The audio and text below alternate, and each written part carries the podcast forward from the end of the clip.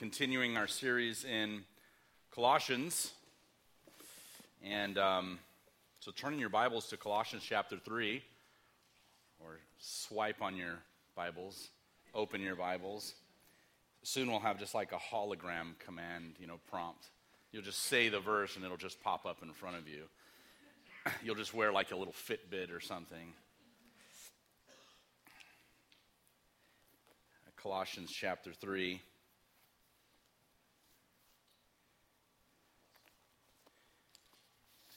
And um, we broke up the, the passage, the passages of, of, uh, of, of, of, Scripture. We started off talking. Um, the, the book of Colossians really is about Christ over all things. And it's really, and we talked about this a little bit last week, but it's really about the supremacy. There's a, there's a big word the supremacy of Christ over every area of our lives. And so uh, Paul has kind of navigated through these, these different categories of how we understand our life, our existence, the world, the universe, our solar system. I mean, all of these things. And, and he keeps asserting Christ's lordship, the supremacy of Jesus Christ over all things. And our, our passage today in Colossians 3, uh, starting in verse 22 to chapter 4, verse 1, continues Christ's supremacy and lordship over, over the home. And um, so it's helpful for us, and we'll talk a little bit about the first century context, but we, we come to a passage of Scripture that, um, that is a little controversial. We're not going to avoid that controversy this morning. We're going to discuss it, we're going to talk about it, and um, because this is God's Word. And so there's nothing in God's word that we need to be embarrassed about, uh, but we do need to study, we do need to, to, to discuss and kind of unpack what's there, because just a quick run through can sometimes engender misunderstandings, especially now in the 21st century when a lot of things from the Bible just seem passe and kind of antiquated and, and to some people downright offensive. Colossians 3:22 reads uh, Bondservants, obey in everything those who are your earthly masters, not by way of eye service as people pleasers, but with sincerity of heart, fearing the Lord. Whatever you do, work heartily, as for the Lord and not for men, knowing that from the Lord you will receive the inheritance as your reward you are serving the Lord Christ. For the wrongdoer will be paid back for the wrong he has done, and there is no partiality. Masters, treat your bondservants justly and fairly, knowing that you also have a master in heaven. Let's pray. Oh God, now we come before you um, recognizing that without the illumination of the Holy Spirit, we really can't understand your word. That by your Spirit you save us, you convert us, you illuminate our minds and our hearts, and you convict us of our sin through your Spirit. And so now we pray for the presence of the Holy Spirit and the unction and anointing of that Spirit and presence to open our hearts, our minds, that we might understand the Word of God and that our hearts would be convicted and that we would be convinced, O oh God, of its inspiration and power and truth. We pray now, O oh God, that you would transform us and send us from this place different than the way we came in. We thank you. In your Son's name, we pray these things. Amen. I love the movie Gladiator. It's, uh, it's in my top 10. My kids are always asking, Dad, uh, what's in your top five? And I'll go, uh, you know, this movie and that movie, and they go, okay, what's in your top 10? So I'll say, well, my top 10 is, you know, and sometimes they're change, they change, but there's always kind of like that there's the top five and the top 10. And um, true to form, you know, there's, uh, you know, war movies and action movies, and, and uh, sadly, The Notebook didn't make it in. Um, I don't know that they'd be, it'd be in my top 100. But one of my favorite movies is Gladiator. And um, in the movie, Maximus is a Roman general played by Russell Crowe. If you've seen the movie, uh, that's familiar to you. And uh, he's a successful Roman general, and he runs afoul of the new emperor, uh, Commodus, who has just assassinated the previous emperor, Marcus Aurelius, who is not only Maximus's mentor, but also Commodus's father. Um, when I was typing this in my notes, spell check kept trying to correct Commodus with commode. And so, and he's a bad guy, so it was appropriate, you know? He, he's, a, he's a filthy guy. he's a bad guy. Uh, but so Maximus is sentenced to death for running afoul of Commodus, and, and um, they, they take him out into the woods to kill him, and he escapes. And he travels and is, you know, off in the desert, and he's, you know, he passes out out of exhaustion, and he's picked up by a band of traders who ultimately um, sell him into slavery. And he's forced to become a gladiator. And the entire film explores the route that his slavery and, and development as a gladiator, that, that the entire film explores where that takes him. And it ultimately takes him back to Rome and the Colosseum, where he has a confrontation with uh, Commodus, who is now Caesar, the sovereign ruler of the empire. But throughout the entire movie, um, the director never lets you forget one thing. Um, as good as Maximus is as a gladiator and the action fight scenes in the Colosseum, one thing you can't forget is that Maximus is a slave. A mighty gladiator, to be sure, but a slave nonetheless. The movie's tagline is The general who became a slave, the slave who became a gladiator, the gladiator who defied an emperor. It's all quite dramatic. In the ancient world, uh, slaves were a normal part of domestic society. In a household, there were women and children and servants.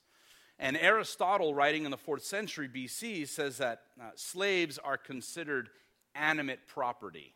So, you know, your chair, your couch, your refrigerator is an inanimate object.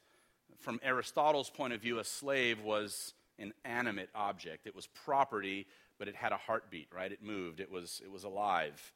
Um, and this is what Aristotle says. He goes on to say, and, I'm, and I'm, I quote Aristotle to give you a view of one perspective from the ancient world about slavery. He says that a slave is unable to take part in rational discourse because they're without the faculty of deliberation. It's pretty hard.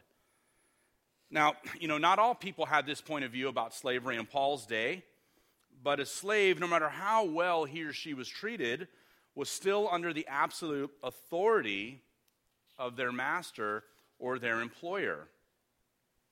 Now, why do I talk about this? Because is this passage, passage specifically about slavery? Well, a major critique against Christianity in the Bible from the skeptic is that the Bible mentions slavery without ever, now this is a critique, right? So, skeptics, people who don't really believe the Bible or people who are cold towards Christianity, this is one of their criticisms. That the Bible mentions slavery without ever really coming out and condemning it, at least not in the sense that we would, or we, we, we, sh- we think it should. So, what about it? Do these verses uphold the institution of slavery? Does the Bible simply assume the status quo? And avoid challenging it? You know, sometimes as modern people, it's impossible not to read modern sensibilities into ancient texts and contexts. When that happens, um, and when that takes place, we call that anachronism. So, an anachronism, if you're not familiar, if something is anachronistic, uh, uh, it could, part of what it means is judging something that is old with a modern standard, right? So, an example would be well, the Bible is false because the creation account doesn't mention dinosaurs. Well, that would be an anachronism because the word dinosaur didn't exist until the mid 1800s, right? So that's inappropriate. It'd be inappropriate to say something like that. Or we, uh, another example of an anachronism would be saying that uh, Europeans in the Middle Ages were anti environment because they cut down all the forests of Europe. Well, of course, you know, without an alternative fuel source, it was either cut down trees for shelter and wood uh, for fire or freeze to death. So that would be another example of an anachronism, using modern sensibilities to judge an ancient context or an ancient text. And so we want to avoid anachronisms here. And remember, I keep saying the Bible is a subversive book. And sometimes subversion happens covertly, it happens cryptically, and it can even happen subliminally. And so sometimes the scriptures will confront an evil head on, right? A full frontal assault on evil.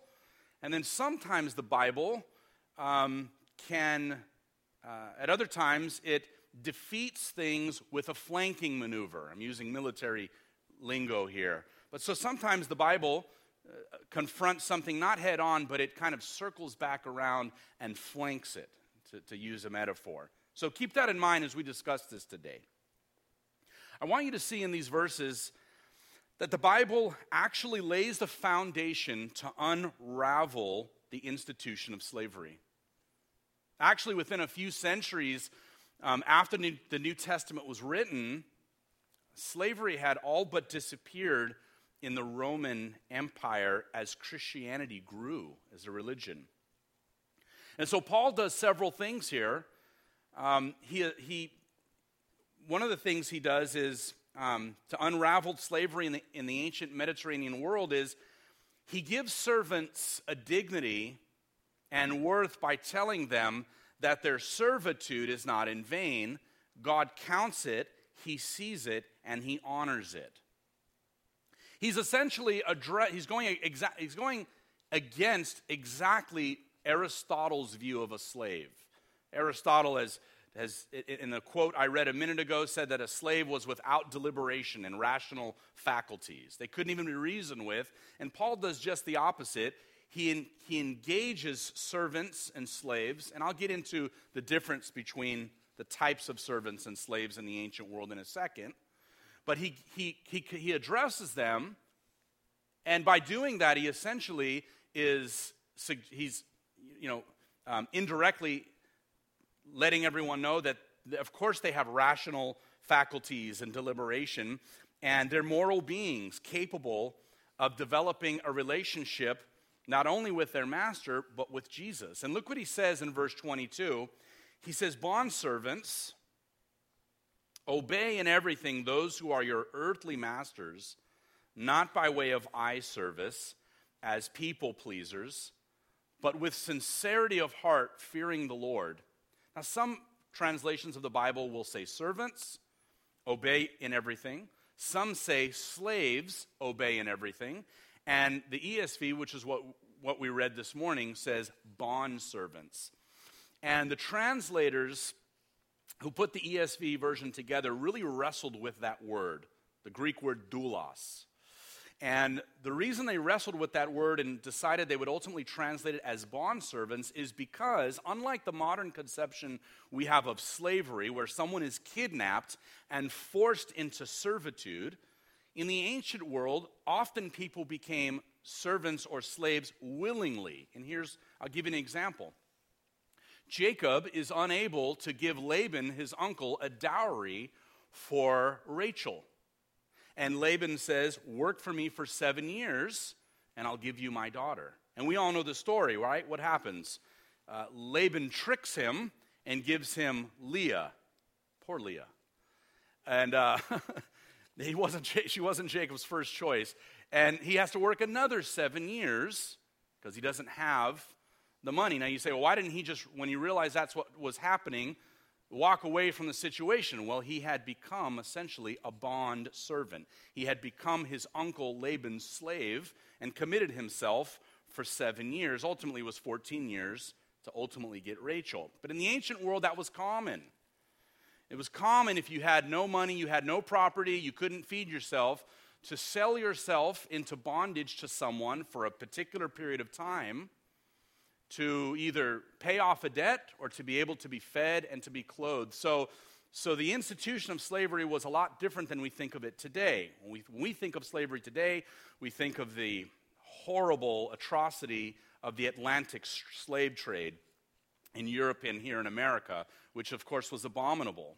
Um, but in the ancient world, slavery and servanthood was much more nuanced. And, and so um, that's one reason why we shouldn't read into uh, the Bi- when the Bible talks about slavery with simply just a simplistic approach and think that we know what it's talking about. It's, it's very complex. But essentially, this is what's happening. He tells servants, which include some who are slaves, some who are bond servants, and he says, those in charge of you are only your earthly masters. Their power is limited. That's essentially what this passage is saying. Their, their power is limited. But instead of causing you to rebel against them, Paul says, serve them all the more sincerely, knowing that it's not them you're serving, but Christ who is your real master. Now, here's where the application comes in. I don't want to jump to the application, but every one of us, most of us work for someone else, and even if you have even if you have your own business, there are people that you have to answer to, whether it's shareholders or partners. And so uh, you, you can always be resentful of the people you have to answer to. But ultimately, what Paul is saying is your real master is not the person that tells you what to do on your job. Your real master is Jesus Christ. He's the one that's really running everything in the world. That's what he's saying. Here's what's amazing Christianity grew in the Roman Empire from the ground up. The apostles didn't have coffee meetings with governors and emperors and talk about spreading you know, the kingdom. It didn't work that way. Christianity actually uh, took root among the, the, the people of low station, right? Slaves and servants and poor people. In fact, intellectuals in the ancient world criticized Christianity because they basically said, yeah, you know, no one important cares about it. Only, only you know, servants and slaves and poor folks, which happened to be like 95% of the empire. So God knew exactly what he was doing. The gospel of Jesus was resented by powerful people and aristocrats but it was incredibly popular with Roman slaves. I'm going somewhere with this. Hopefully, you're tracking with me. it was incredibly popular with Roman slaves and people in low position in society. I mean, after all, Jesus wasn't a respecter of persons, he was in the trenches. The Bible says he emptied himself of glory and took on the form of a servant. In Mark 10:45 it says, "Whoever would be first among you must become a slave of all." That's Mark 10:45. 10:44 and the very next verse says, "For even the son of man came not to be served, but to serve and to give his life a ransom for many." Remember how I said that the Bible either covertly or subliminally or subversively reworks the worldly concepts of power. And essentially, what Jesus is doing, what the New Testament does, and what the gospel does, is it says that the, the key to being exalted, the key to being lifted up, is actually to make yourself low. And so, the idea of a slave or a servant becomes more than a metaphor, it actually becomes the vehicle that the gospel of Jesus Christ spreads into the empire. You know, God is great at grassroots movements. And that's exactly what Christianity kind of was. It was like this grassroots movement. And slaves are in the homes of important and powerful and rich people, all even to the point where in Caesar's own household there are Christians who are working hard, who are, who are letting the light of Jesus Christ shine in them and telling their master or his wife about the gospel of Jesus Christ. In fact, in Philippians 4:22, Paul ends his letter, listen to this. saying, All the saints greet you, especially those of Caesar's household. And here's what he's saying We're in. We're in. I mean, it's brilliant when you think about it. God doesn't tell slaves and servants, rebel against your masters. He says, no, serve them all the more, knowing Jesus is, your, is the master of even your master, faithfully, not as an eye pleaser, just to look like you're working, you know, the boss is coming, look busy, but really from the heart, with a sincere heart, work with all your might as unto the Lord, because he is your master. And what happens is, there's these covert operatives all throughout the empire, even in Caesar's household.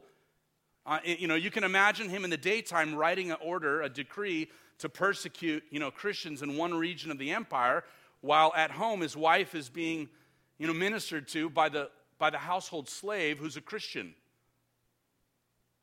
And within a few short centuries, the empire had essentially become Christian. I mean, Constantine converts because his mom, Helena, is a Christian. And so it bubbles up from the ground up and gets all the way up into the, the highest echelons of Roman culture and society this way. It's like a Trojan horse, you know? God, I mean, I can just imagine, you know, God talking with the angels, the angels saying, why don't you, why don't you tell, you know, why don't, why don't you, you know, why doesn't the Holy Spirit inspire the writers of the New Testament to say, you know, to break off your shackles and, and God, no, no, no, no, no, I got a plan here. I've got, I've got a brilliant plan. I've got a brilliant plan. We're, we're, we're going we're gonna defeat them, but, but they're not even going to see it coming. I mean, you know, I mean, I I'm not saying God talked like that, but I'm just, that's just, in, that in my mind, that's the way it, it, it went down. You know, the angels are like, you know, slavery is evil. And God said, no, no, no, I got a plan. Trust me with this one, you know? And look what he says. He says, um, not by way of eye service as people pleasers, but with sincerity of heart. They would share the gospel with their family members and through their hard work and diligence.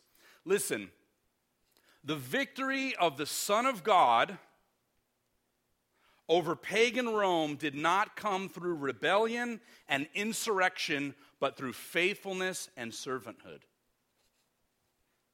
I'll repeat that. The victory of the Son of God over pagan, idolatrous Rome did not come through rebellion and insurrection, but through faithfulness and servanthood. So when you're thinking about how can I make an impact in my calling and my vocation, remember that. Remember that statement. When you're thinking, you know, I hate my job, I hate my boss. God calls us to faithfulness and servanthood wherever we're at in life. Glorify God right where you are. God calls us to faithfulness and He calls us to service. And so, I guess my question for you this morning is where are you serving? How are you serving? Um, as, far as, as far as church goes, um, if you feel the Lord tugging at your heart this morning to serve, I mean, you can approach me or Carol or one of the elders or Kevin. There are places for you to serve. As a side note, this is kind of why the consumeristic church model is kind of bankrupt because it says, What can the church do for me, me, me? And it doesn't include this idea of servanthood and servitude and glorifying God by serving. You know, you see a need, you fill it, and, you, and serve in that way. But God calls us to servanthood. And then, secondly, we see from verse 23 to verse 25 injustice and oppression doesn't have the last word. It says in verse 23 Whatever you do, work heartily as for the Lord and not for men, knowing that you will receive the inheritance as your reward. Which is essentially a declaration to servants and slaves that, yeah, your master seems like the one with all the money or maybe you're the guy who owns your company, or whatever it is. But there is an inheritance for you, right? Because the idea is that a servant, he had no inheritance, right? He, he the, the, the uh, his employer, his, his master didn't say, when you pass away, I'll give you, you know, five acres. They had nothing. And Paul is telling them that you have an inheritance with the Lord. There is a reward stored up for you with the Lord, right? In heaven. He says, You are serving the Lord Christ. And he says this for the wrongdoer will be paid back for the wrong he's done. There's no partiality. So God is not just saying, just endure your oppression, you know, stoically with a stiff upper lip and, you know, grin and bear it. That's not what he's saying. What he's saying is he's comforting God's people by telling them, hey, and by the way, God does care about justice. He does. And the oppressor will answer to God one day. That's essentially what's being declared here, which is something that is, was probably you know, quite novel in the first century to hear. He says, The wrongdoer, just so you know, the one that mistreats you and abuses you, he's going to have to answer. He'll be paid back, verse 25, for the wrong he has done. And there's no partiality with God. God doesn't care about his position, God doesn't care about how important he is. God is no respecter of persons. Look at three things he says. He says, You may feel that your life, uh, that you're working your life away for nothing, but you do have an inheritance. You'll be rewarded. Second, your boss is actually Jesus, not the person giving you orders. Your boss and your master is actually Jesus Christ. And third, even if you're mistreated, there will be justice because God sees all and He's impartial. There are no backdoor dealings with God, you know. In this world, powerful people, you know, can turn the blind eye to oppression, injustice, and things like that because someone behind the closed doors has, has made a backdoor deal. There's no backdoor deals with God. He is the righteous judge who has stored up a day, reserved and put aside a day in which he will judge all men and women. And finally, also, Paul affirms that their calling is valuable. And I want to say this to you your calling is valuable. Whatever it is you do, if you're an electrician, a stay at home mom, whatever it is you do, your calling is valuable because God has invested you with His Spirit. And he's, if He's called you to where you're at, it's to proclaim Him. And that often happens not by cheating your employer by standing in the back room talking for an hour and a half when you should be working. That's not what we're talking about. But what we're talking about is working with all of your might and being different than the world, right? Because the world is trying to cheat the boss.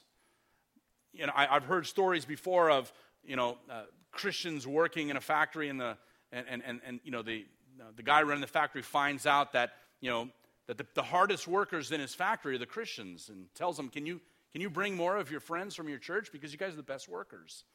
That's, that's communicating the gospel. That's evangelism.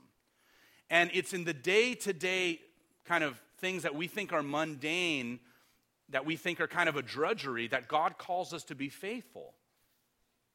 You know, um, God, there's value in our vocation and in our callings. So, whatever your job is, you can glorify the Lord in if you do it with all your might.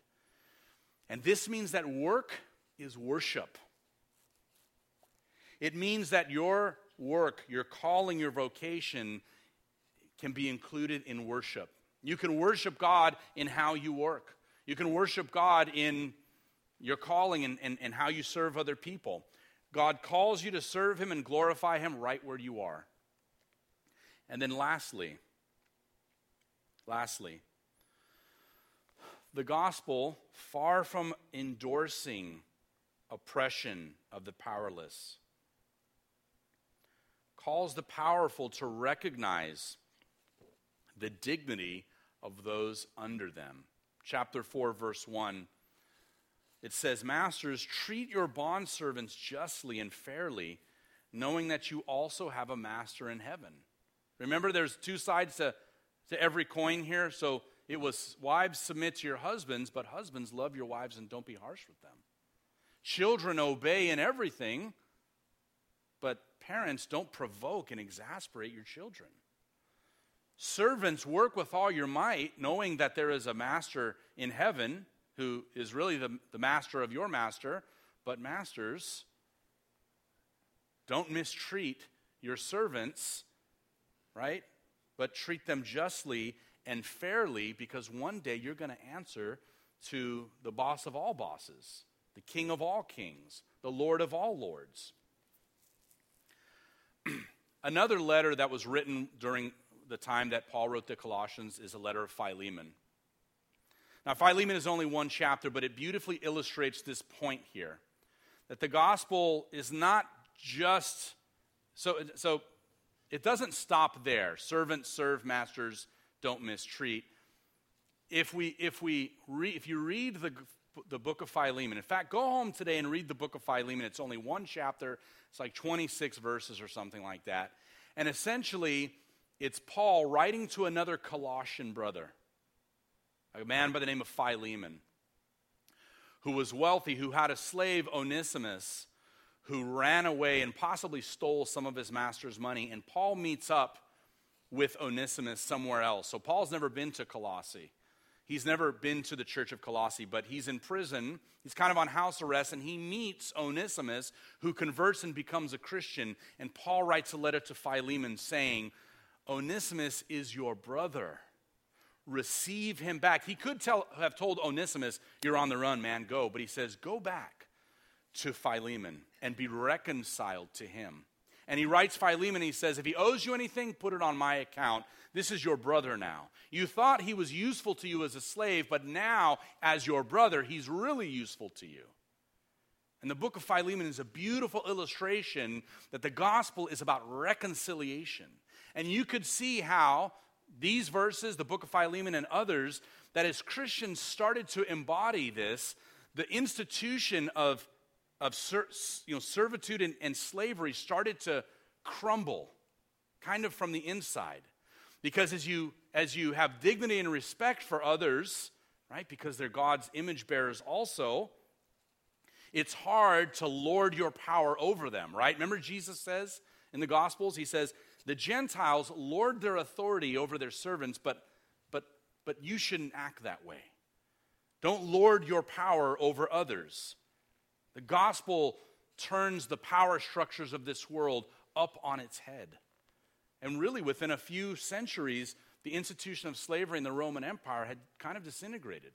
I mean, it really had gone away. It really, there were always, you know, small little instances of it in the ancient world, but as an institution, it had pretty much disappeared as the empire became more and more Christianized. And so this is the gospel's power. It's flanking, you know, maneuver.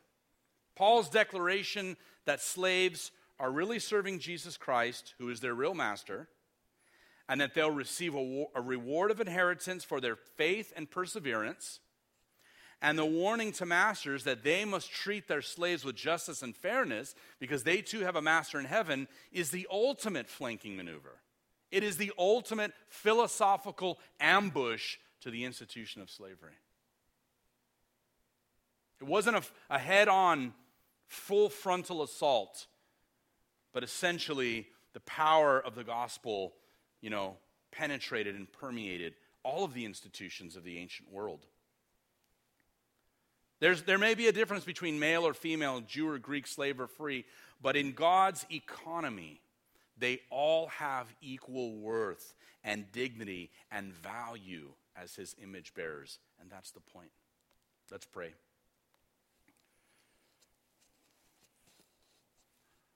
Father, as we confront sophisticated arguments against the truth of Scripture, there are those who doubt and who have thought long and hard about Scripture's claims. And often those arguments are, are uh, some of the first line of defense for, for, for people who don't believe as to why they don't believe. They see in Scripture what they think is archaic, antiquated, and unjust systems. But Lord, we know that, that the gospel of Jesus Christ is the ministry of reconciliation between human beings and God and between human beings and each other. Now, we don't always faithfully live up to that ideal, but Lord, help us to. Help us, oh God, as we go out and share the gospel, Lord, to see the lost come to know Jesus, that we would have an apologetic, that we would be able to give an account and an answer of some passages that are hard for our modern sensibilities to wrap our heads around. I pray, O oh God, that you would strengthen us in the confidence of your word that you are not unjust, but Lord, you see all things, and that, Lord, you will one day judge all men. And you command us, O God, to embody the grace and love and reconciliation that Jesus did through serving others. Lord, we pray these things in your Son's name. Amen.